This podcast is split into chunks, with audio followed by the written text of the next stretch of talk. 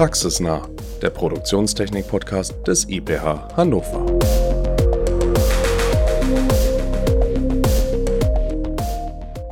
Herzlich willkommen zu einer neuen Folge unseres Podcasts Praxisnah. Schön, dass ihr heute wieder eingeschaltet habt. Ich bin Torben und freue mich, dass wir heute zu zweit moderieren dürfen. Und ich bin Susanne. Hallo auch von mir. In unserer heutigen Folge sprechen wir mit unseren Gästen Christian Walter und mit Thorsten Jüngel über das Thema Kopterflüge. Stellen Sie sich bitte einmal kurz vor. Ja, hallo. Mein Name ist Thorsten Jüngel. Ich arbeite bei der DFS, Deutsche Flugsicherung GmbH in der Sachbearbeitung und habe vorher 25 Jahre als Fluglotse gearbeitet. Guten Tag, ich heiße Christian Walter. Ich bin Fernpilot, arbeite für eine kleine Firma hier in der Region Hannover und beschäftige mich seit vier Jahren intensiv mit der industriellen Anwendung von Koptern. Und falls euch Zuhörerinnen und Zuhörern das Wort Kopter nichts sagt, vielen sind Kopter auch besser als Drohne bekannt. Also hier speziell kleine unbemannte Flugobjekte, die man in Sichtweite zum Beispiel über eine Fernbedienung bedienen kann.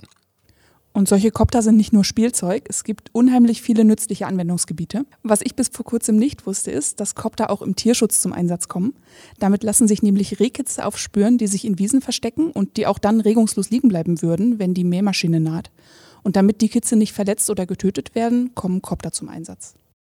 Und wie genau das funktioniert, was man beim Fliegen sicherheitstechnisch alles beachten muss und was mit dieser Technologie noch alles möglich ist, darüber sprechen wir heute gemeinsam mit Herrn Walter und Herrn Jüngel. Herr Walter, die erste Frage geht an Sie. Sie sind Vorreiter beim Einsatz von sogenannten Thermalkoptern. Können Sie uns sagen, was Thermalkopter sind? Thermalkopter unterscheiden sich zu normalen Koptern eigentlich nur dadurch, dass die Sensorik auf Infrarot oder mit Infrarot auf Wärme reagiert. Das heißt, ich habe neben einer meist normalen Kamera noch eine zweite Kamera, mit der ich Wärme messen kann. Das kommt im Industriebereich viel zum Einsatz, wenn man gucken will, ob zum Beispiel ein gedämmtes Dach dicht ist. Und jetzt speziell beim Rehkitzretten hat es den ganz großen Vorteil, dass wir die Tiere eben sehen können, obwohl wir sie in dem hohen Gras visuell nicht wahrnehmen können. Herr Jüngel, die zweite Frage geht an Sie. Sie von der Deutschen Flugsicherung und Herr Walter stimmen sich doch bestimmt ab, wenn die Kopter von Herrn Walter zum Einsatz kommen. Können Sie uns mal grob sagen, wie das etwa aussieht? Ja, das ist genau richtig. Also gibt dann verschiedene Möglichkeiten. Wir haben ein Online-Portal auf unserer Homepage, wo man einen Kopterflug anmelden kann, beziehungsweise wir stimmen uns dann auch gerne, weil wir uns halt auch schon lange kennen und lange miteinander arbeiten, direkt per E-Mail oder Telefon ab und schauen dann, dass wir diese Kopterflüge entsprechend realisieren können. Herr Walter, Sie haben das Thema Rehkitzrettung gerade schon angerissen. Seit wann arbeiten Sie an dem Thema? Also ich persönlich bin relativ neu dabei. Es gibt aber Kollegen, die das jetzt seit drei oder vier Jahren machen, weil eigentlich auch seit der Zeit erst die Hardware sich in Preisen bewegt, wo man das auch einsetzen kann, weil die Rehkitzretter sind eigentlich alle ehrenamtlich, meist mit ihren eigenen Geräten unterwegs und es gab bis vor einiger Zeit noch keine, sagen wir, bezahlbaren Thermalgeräte, weil gerade die Sensorik das Gerät relativ teuer macht. Und wie hat man das bisher gemacht, wenn die Hardware zu teuer war? Das wird auch heute noch so gemacht. Sie schnappen sich fünf oder zehn Leute und die laufen dann in relativ geringem Abstand übers Feld und versuchen, die Rehkitze halt zu finden, bevor der Meer kommt. Das Problem dabei ist aber, dadurch, dass sie so klein sind und auch meistens in hohem Gras liegen, dass sie sie fast nicht sehen, ich sag mal ein bisschen flapsig, bevor sie drauftreten. Also sie können einen Meter daneben stehen und sehen das Kitz nicht. Und das macht es sehr, sehr mühsam, wenn man eben mit so einer Kette übers Feld läuft. Wie genau erkennt man die Tiere denn dann auf dem Bild der Wärmebildkamera? Dadurch, dass Rehkitze ja auch Säugetiere sind, haben die eine relativ hohe, ich sag mal, Eigentemperatur und man kann durch dieses Thermalbild eben Temperaturdifferenzen darstellen. Das heißt, ich habe dann ein farbliches Signal oder ein Schwarz-Weiß-Signal, das kann man sich einstellen, aber ich sehe auf jeden Fall, dass irgendwie auf der Oberfläche was anders ist als beim Rest. Und äh, je nachdem, ob man, es gibt hochauflösende und nicht so hochauflösende Sensoren. Äh, das hat natürlich den Vorteil bei den hochauflösenden, man kann etwas höher fliegen und auch ein bisschen schneller und sieht auch besser. Also bei diesen einfachen Sensoren hat man halt eine Idee, da könnte was sein und dann muss man eben runterfliegen und genau drauf gucken. Und wenn man dann sagt, jawohl, ist ein Kitz, dann schickt man eben sozusagen die Einsammler auf das Feld. Und die wissen dann auch genau, wo sie hin müssen?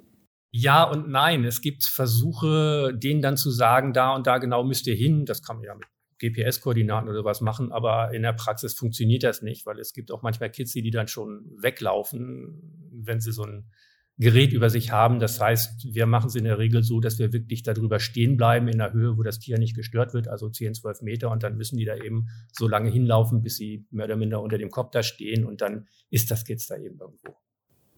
Okay, spannend. Und sollte sich jetzt jeder Landwirt einen Kopter mit Wärmebildkamera kaufen oder was muss ich da beachten bei so einem Flug? Kann das jeder?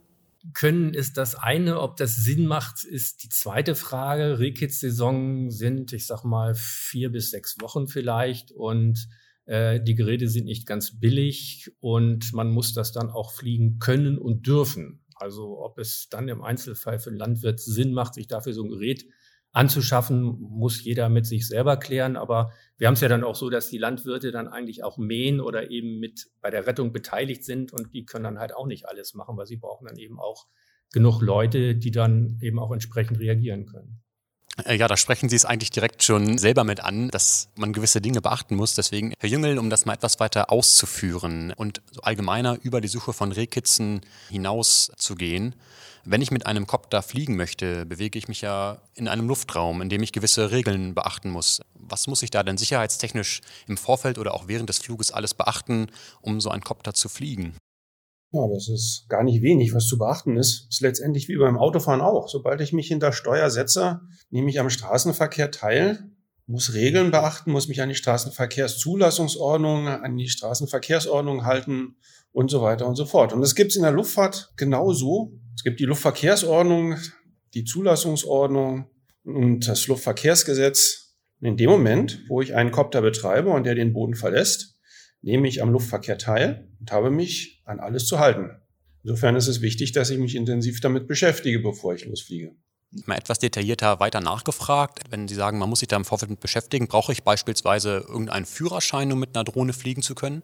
Es gibt für einige Copter-Klassen und einige Copter-Einsätze eine Führerscheinpflicht. Da weiß Herr Walter mehr, den fragen wir nachher einfach. Aber im privaten Einsatz habe ich auch die Möglichkeit, ohne Führerschein zu fliegen. Ich persönlich rate davon ab. Ich kenne so viele Fallstricke in der Zwischenzeit, wo ich ja bei der Flugsicherung arbeite. Man begibt sich da wirklich auf dünnes Eis und dann macht das Fliegen keinen Spaß mehr, wenn es Ärger gibt. Insofern empfehle ich, sich damit wirklich intensiv zu beschäftigen und auch einen kleinen Drohnenführerschein zu erwerben. Hm, das hört sich auf jeden Fall an, dass das sinnvoll ist, das zu tun. Deswegen gleich mal an Sie, Herr Walter, wenn Herr Junge schon gesagt hat, Sie kennen sich da ganz gut aus. Wie teilen sich dann die Klassen beispielsweise auf? Also was muss ich als Privatmann dann beachten, um so eine Drohne fliegen zu können?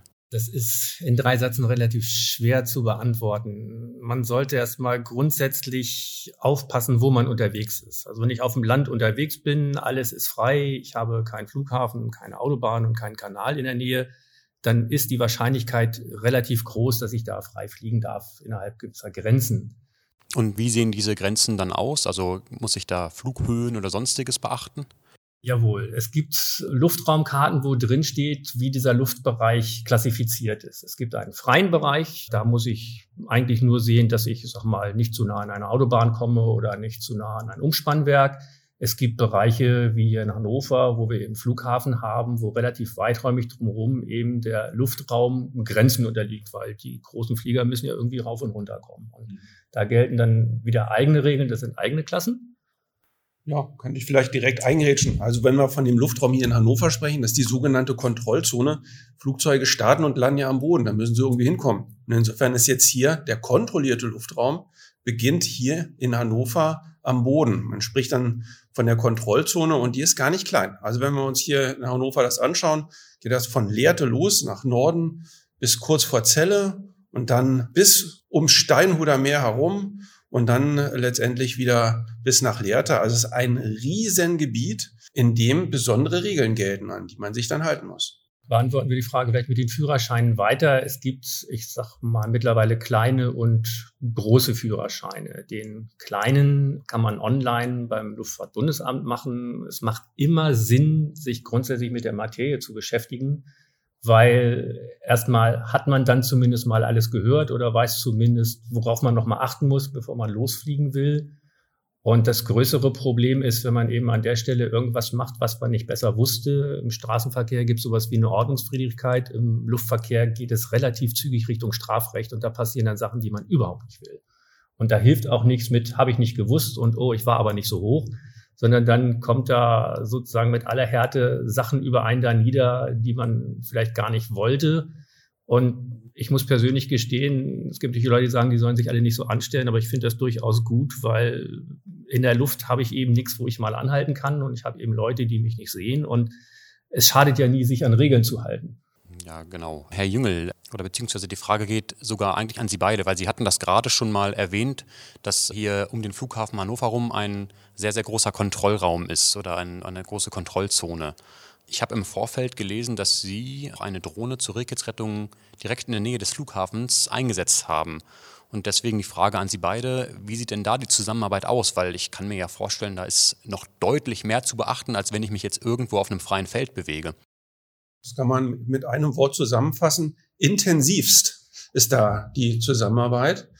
Wir unterscheiden nochmal den Nahverkehrsbereich von einem Flughafen. Das ist 1,5 Kilometer vom Flughafen Zaun. Das ist ein besonders geschützter Luftraum. Und dann halt die Kontrollzone an sich, die ich dann nur bei sogenannten Sichtflugwetterbedingungen frei befliegen darf, wo dann eine sogenannte Flugverkehrskontrollfreigabe als erteilt gilt, bis in eine Höhe von 50 Meter, wenn ich noch etliche andere Dinge dann letztendlich beachte. Aber in diesem 1,5 Kilometer Gürtel, ja, da kann man glaube ich sagen, da geht es um die Wursterwalder. Also, um es vielleicht mal etwas anders zu formulieren, es gibt in der Kontrollzone, ich sage mal, einen gelben und einen roten Bereich. Der gelbe Bereich ist eben schon so, dass da nicht mehr alles gilt, was man darf. Und im roten Bereich geht eigentlich gar nichts mehr. Also wir haben das dieses Jahr erstmalig gemacht, wirklich in Flughafennähe zu fliegen.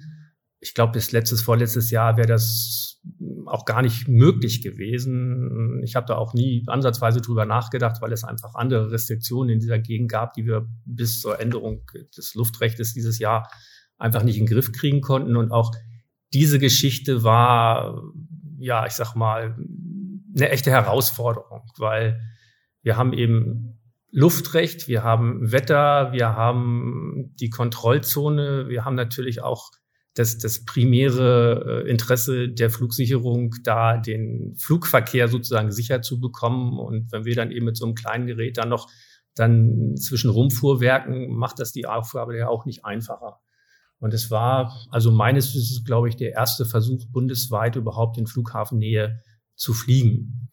Das hatte auch ein bisschen was mit Zufall zu tun. Wir hatten eine Anfrage von einem Landwirt gekriegt, der sagte, ich bin innerhalb der 1,5 Kilometer Zone und meinen Retter, die sonst tätig sind, sagen, sie, sie wollen da oder sie dürfen da nicht fliegen. Und dann hatte ich gesagt, wir können ja mal gucken, ob wir das hinbekommen, zusammen mit der DFS.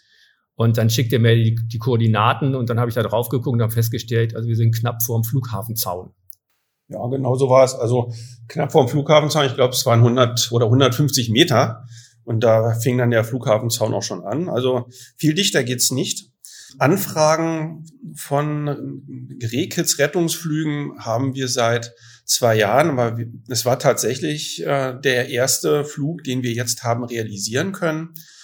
Wir haben äh, in Hannover ein bisschen Erfahrung mit Drohnen in der Vergangenheit sammeln können. Wir haben äh, eine eigene Messdrohne und haben mit dieser Drohne Flugvermessungsflüge durchgeführt für Instrumentenlandesysteme und Funkfeuer. weil wir das mit Flugsicherungspersonal gemacht haben äh, und dann auch mit Flugfunk direkt mit den Fluglotsen im Tower in Verbindung waren, wir halt festgestellt, dass sich solche Flüge durchaus realisieren lassen. Das ist natürlich, wenn ich das in einem Unternehmen behalte, dann kenne ich die Leute und weiß, worauf ich mich verlassen kann und ähm, kann im Zweifelsfall so einen Flug auch abbrechen, ohne dass das unangenehme Auswirkungen hat jetzt für die Presse oder ähnliches. Hm. Ja, also Ihr Beispiel zeigt ja jetzt, dass das durchaus machbar ist, in der Nähe von einem Flughafen zu fliegen. Also ich finde das als Vorreiter extrem gut, dass das so umsetzbar und realisierbar ist. Jetzt meine Frage darauf aufbauend ähm, ist, das hatten Sie eben auch schon mal angedeutet, dass da gewisses Personal und so mit reingeholt werden muss. Wie sieht denn da die Abstimmung mit Behörden, beispielsweise der Bundespolizei oder der Polizei aus? Weil die müssen ja im Vorfeld auch informiert werden, damit ich das sicherheitstechnisch gut fliegen kann. Ja, die Vorbereitung ist sehr, sehr aufwendig. Ähm, es sind etliche Behörden einzubinden, also die Polizeien des Bundes und der Länder, Flughafengesellschaft, Sicherheitsdienste, um nur einige zu nennen, die dann alle Bescheid wissen wollen. Denn es kann ja durchaus vorkommen, dass ein Bürger die Drohne dort fliegen sieht und wählt dann die Notrufnummer, weil der hier sich sagen würde, na, hier gehört eine Drohne nur wirklich nicht hin. Da hat er im Normalfall auch absolut recht. Insofern war die Einbindung von Behörden ein ganz, ganz wichtiger Faktor. Aber auch die Vorbereitung für die Kollegen auf dem Tower, ein Probeflug, den wir vorher durchgeführt haben, um zu schauen, ob es überhaupt realistisch ist, diese Kids-Rettung so durchzuführen. Das war schon alles sehr ambitioniert. Aber wenn man das möchte und das Wetter mitspielt äh, und die Kollegen gut vorbereitet sind, dann geht es. Und wir wollten es jetzt auch wirklich mal wissen, nachdem wir halt die Anfragen aus den letzten Jahren hatten. Und so konnten wir das dann jetzt einmal ausprobieren. Das klingt nach sehr viel Koordinationsaufwand auf Ihrer Seite, Herr Jüngel. Herr Walter, wie war das bei Ihnen? Ja, wir haben noch etwas früher angefangen, weil nach dem Luftrecht, so wie wir zu der Zeit geflogen sind, brauchten wir zwei Genehmigungen. Wir brauchten erstmal von der Landesluftfahrtbehörde eine Genehmigung überhaupt sozusagen, eine Genehmigung dafür, eine weitere Genehmigung zu bekommen. Die kann man im Einzelfall bekommen. Da wir als Industrieflieger viel in den Städten und in Räumen unterwegs sind, die sonst gesperrt sind, haben wir eine Dauersondergenehmigung. Das heißt, dieser erste Schritt fiel weg und deswegen konnten wir auch relativ zügig dieses Projekt umsetzen, weil wir haben im Ende April uns das überlegt und Mitte Juni war die Saison vorbei. Das war eigentlich zeitlich so ambitioniert, dass man es auf dem normalen Weg gar nicht hätte schaffen können. Und dadurch, dass wir aber die erste Genehmigung schon mitbringen konnten, konnte dann der Prozess zügig weitergehen. Wir haben uns dann, auch wenn es dann ein bisschen doppelt gemoppelt ist, mit den Stellen, die wir so kennen, auch vorne ab schon mal abgestimmt. Polizei, was eben Langenhagen ist, weil wir mit denen häufiger zu tun haben. Und die finden das auch manchmal gar nicht so schlecht. Die sagen dann auch lieber zweimal als nur einmal. Und dann ist es bei drei Wochen Zeitunterschied, liegt es irgendwo auf dem Server und dann muss doch erst einer suchen, wenn die Meldung kommt, da fliegt jemand. Also wir haben da so zum Teil parallel gearbeitet, aber die Federführung in der Koordination übernimmt dann die DFS. Das hat für uns den Vorteil, dass wir uns sicher sein können, dass da keiner vergessen worden ist, weil für uns ist es ja auch keine Normalbetrieb und äh, dann eben eine der, der Sachen, die wir eben immer auch prüfen, ist, haben wir jetzt an alle gedacht, weil es ist immer besser, wenn man drüber spricht, statt einfach zu sagen, wir dürfen das, wir kommen jetzt und dann im Nachhinein heißt es, wieso wussten wir das nicht? Also wir bemühen uns auch möglichst breit allen Involvierten schon mal Bescheid zu sagen, dass da was auf sie zukommt. Ja, mit den Genehmigungen, das ist tatsächlich eine so komplizierte Sache. Ich glaube, da kann man drüber studieren. Also, um das alles zu begreifen, man benötigt eine sogenannte Erlaubnis von der Behörde, von der Landesluftfahrtbehörde eine Erlaubnis, dass man mit seinem Kopter da fliegen kann. Und dann brauche ich eine Flugverkehrskontrollfreigabe von der deutschen Flugsicherung für den kontrollierten Luftraum. Das ist wie, wenn ich mit einem Auto unterwegs bin, das nicht zugelassen ist. Das fährt trotzdem. Aber es ist halt nicht erlaubt. Und bis man alles zusammen hat, was man da braucht, da vergeht nicht nur Zeit, sondern gibt man auch Geld für aus. Also die Flugverkehrskontrollfreigaben sind aktuell noch gebührenfrei. Aber die Erlaubnisse muss man dann bezahlen. Man muss man sich auch überlegen, in welchem Umfang möchte ich denn diese Erlaubnis beantragen? Und brauche ich das tatsächlich alles und lohnt es sich am Ende des Tages? Ja, und wenn dann das Wetter nicht mitspielt, dann kann an dem Tag zum Beispiel nicht geflogen werden. Das muss einem auch bewusst sein. Für das Wetter können wir nur alle nichts. Also das heißt, das kann sein, ich hole mir eine Erlaubnis, die, die ist auch nur für den Tag dann gültig und wenn das dann nicht funktioniert, geht das ganze Spiel wieder von vorne los, oder? Ja, grundsätzlich sind Erlaubnisse zeitlich befristet, aber sie werden, soweit ich weiß, nicht nur für einen Tag, sondern für ein Jahr ausgestellt, sodass man dann sagen kann, also dann fliegen wir übermorgen. Und da sind wir bei der Flugsicherung, zumindest hier in Hannover, recht flexibel, weil wir diese Drohnenflüge in einer Datenbank verwalten und können dann den neuen Termin ganz einfach anpassen, sodass dann die Daten ja schon vorhanden sind und wir dann den Termin schieben und für die Fluglotsen die Daten dann zur Verfügung stehen. Die Dauer der Genehmigung hängt eigentlich so ein bisschen mit der Komplexität des Fluges zusammen. Also es gibt wirklich, wenn ich eine Einzelgenehmigung beantrage, kann es sein, wenn das ein sehr komplizierter Flug ist, dass ich ein sehr, sehr enges Zeitfenster kriege. Und wenn das dann durch ist, kann man wirklich im Extremfall Pech gehabt haben. Bei so, ich sag mal, Flügen, wo es eigentlich mehr dann um Verfahren und Abstimmung geht, nimmt man natürlich ein Zeitfenster, weil wir mit den kleinen Geräten auch nicht bei Wind und Wetter fliegen können oder auch wollen. Also wenn es Wetter gewisse Parameter überschreitet, ist das vielleicht noch im Rahmen der Betriebsmöglichkeiten des Gerätes. Trotzdem mache ich es nicht, weil ich einfach auch die Maschine dann übermäßig beanspruche und das dann auch nicht mache, wenn es keinen Sinn macht. Also ich habe dann so eine juristische Ebene, ich habe dann noch eine technische Ebene und äh, deswegen versucht man die ein bisschen breiter zu machen oder wenn es eben Flüge sind, wo dann eh nochmal eine zweite Freigabe zukommt, dann gibt sie eben auch als Dauergenehmigung. Aber das muss man sich genau überlegen. Und das kommt jetzt auch ein bisschen auf die Frage nochmal mit dem Landwirt vorhin zurück. Also wenn der das alles noch so nebenbei machen wollte, müsste er sich da relativ tief einarbeiten. Also viele Sachen klingen jetzt auf Anhieb sehr kompliziert. Man kann das in den Griff kriegen. Wenn man es einmal geschafft hat, wird das zweite Mal auch einfacher. Aber man muss sich da eben doch ein bisschen reinfummeln, wenn man eben aus diesen Normalbereichen rauskommt. Ja, Herr Walter, Sie sagen es, Sicherheit geht vor. Und Sie, Herr Jüngel, werden uns das bestimmt bestätigen, oder? Ja, das ist das oberste Gebot bei der Flugsicherung. Drohnen als Luftfahrzeuge gelten für uns wie die Cessna auf dem Weg nach Celle oder die Lufthansa von Frankfurt als Luftfahrzeuge. Wir machen da keinen Unterschied. Wenn wir eine Flugverkehrskontrollfreigabe für eine Drohne erteilen, gerade im Nahverkehrsbereich des Flughafens, dann passen wir auch auf diese Drohne auf. Die soll ja auch nicht vom Himmel fallen, weil da irgendwelche Wirbelschlippen oder Turbulenzen in der Luft sind.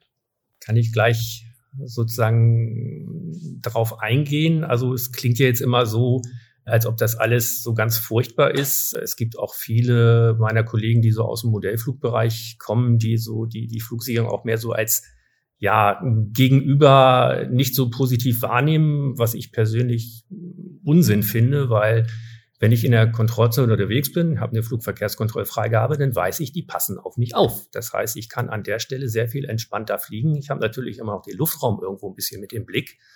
Aber ich weiß zumindest, ich habe jetzt an der Stelle Ruhe, weil es ist ja nicht nur so, dass ich fliege, ich suche ja auch noch Rehkitze, ich muss mich mit dem Wetter und dem Feld irgendwie auseinandersetzen. Und wenn ich dann an der Stelle sozusagen mental mich ein bisschen entspannen kann, weil ich weiß, da sitzt einer, der sorgt dafür, dass ich jetzt hier Ruhe habe an der Stelle, dann ist das durchaus klasse. Und wir hatten es im letzten Jahr bei einem Nicht-Rehkitz-Projekt tatsächlich, da ist auch nichts passiert, aber da kam irgendwie jemand angeflogen, der da in eine Ecke wollte, wo wir unterwegs waren.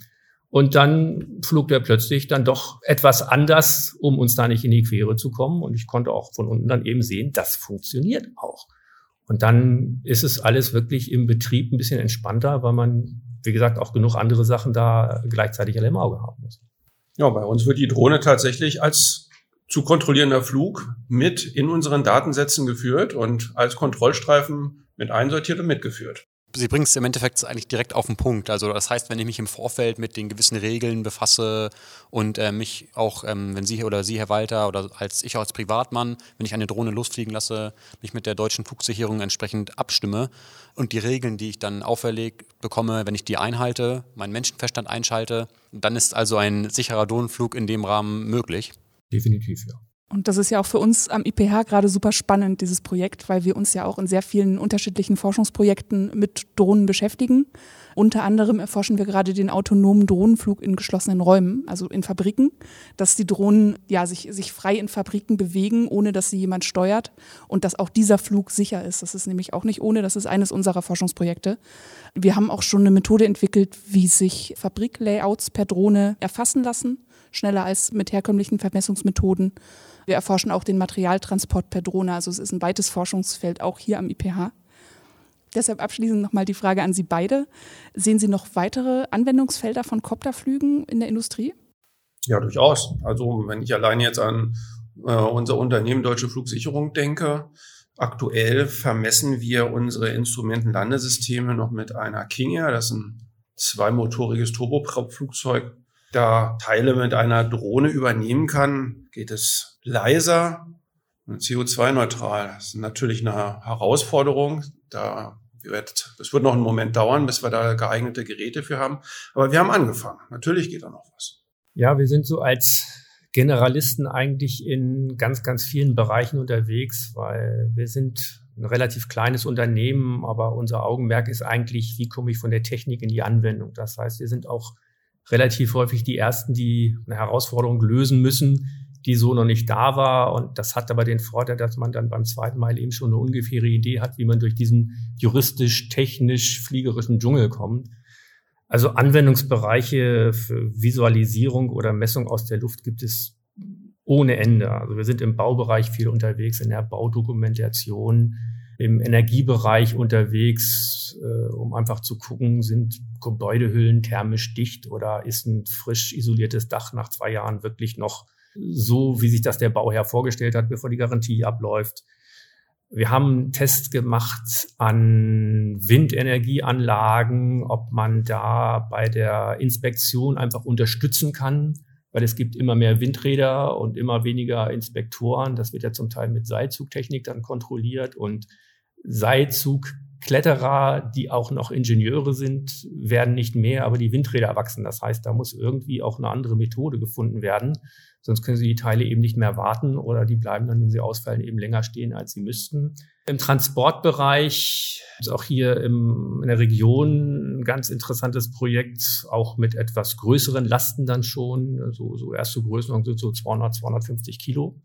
Wenn ich die fliege, habe ich natürlich auch ganz andere Anforderungen, als wenn ich mit so, so einem 2 Kilo Hopser unterwegs bin ich sag mal, in der ganzen, im ganzen Blaulichtbereich, also retten, feststellen, bergen, tut sich viel, auch, auch bei der Feuerwehr zum Beispiel für Situationsanalysen, wenn die eben ein Luftbild haben oder die Idee ist vielleicht irgendwann einen Kopf da vorne wegzuschicken, wenn ein großer Autobahnunfall ist, damit die, bis sie da sind, schon mal eine ungefähre Idee haben, was da ist. Damit verkürzen sich Rettungs- und Bergezeiten. Da gibt's auch ganz spannende Ansätze, aber das muss man eben hinbekommen und man muss es eben juristisch technisch hinbekommen und dann kommt eben noch die ganz große Frage am Schluss, ist das Ergebnis eben diesen fliegerischen Mehraufwand wert?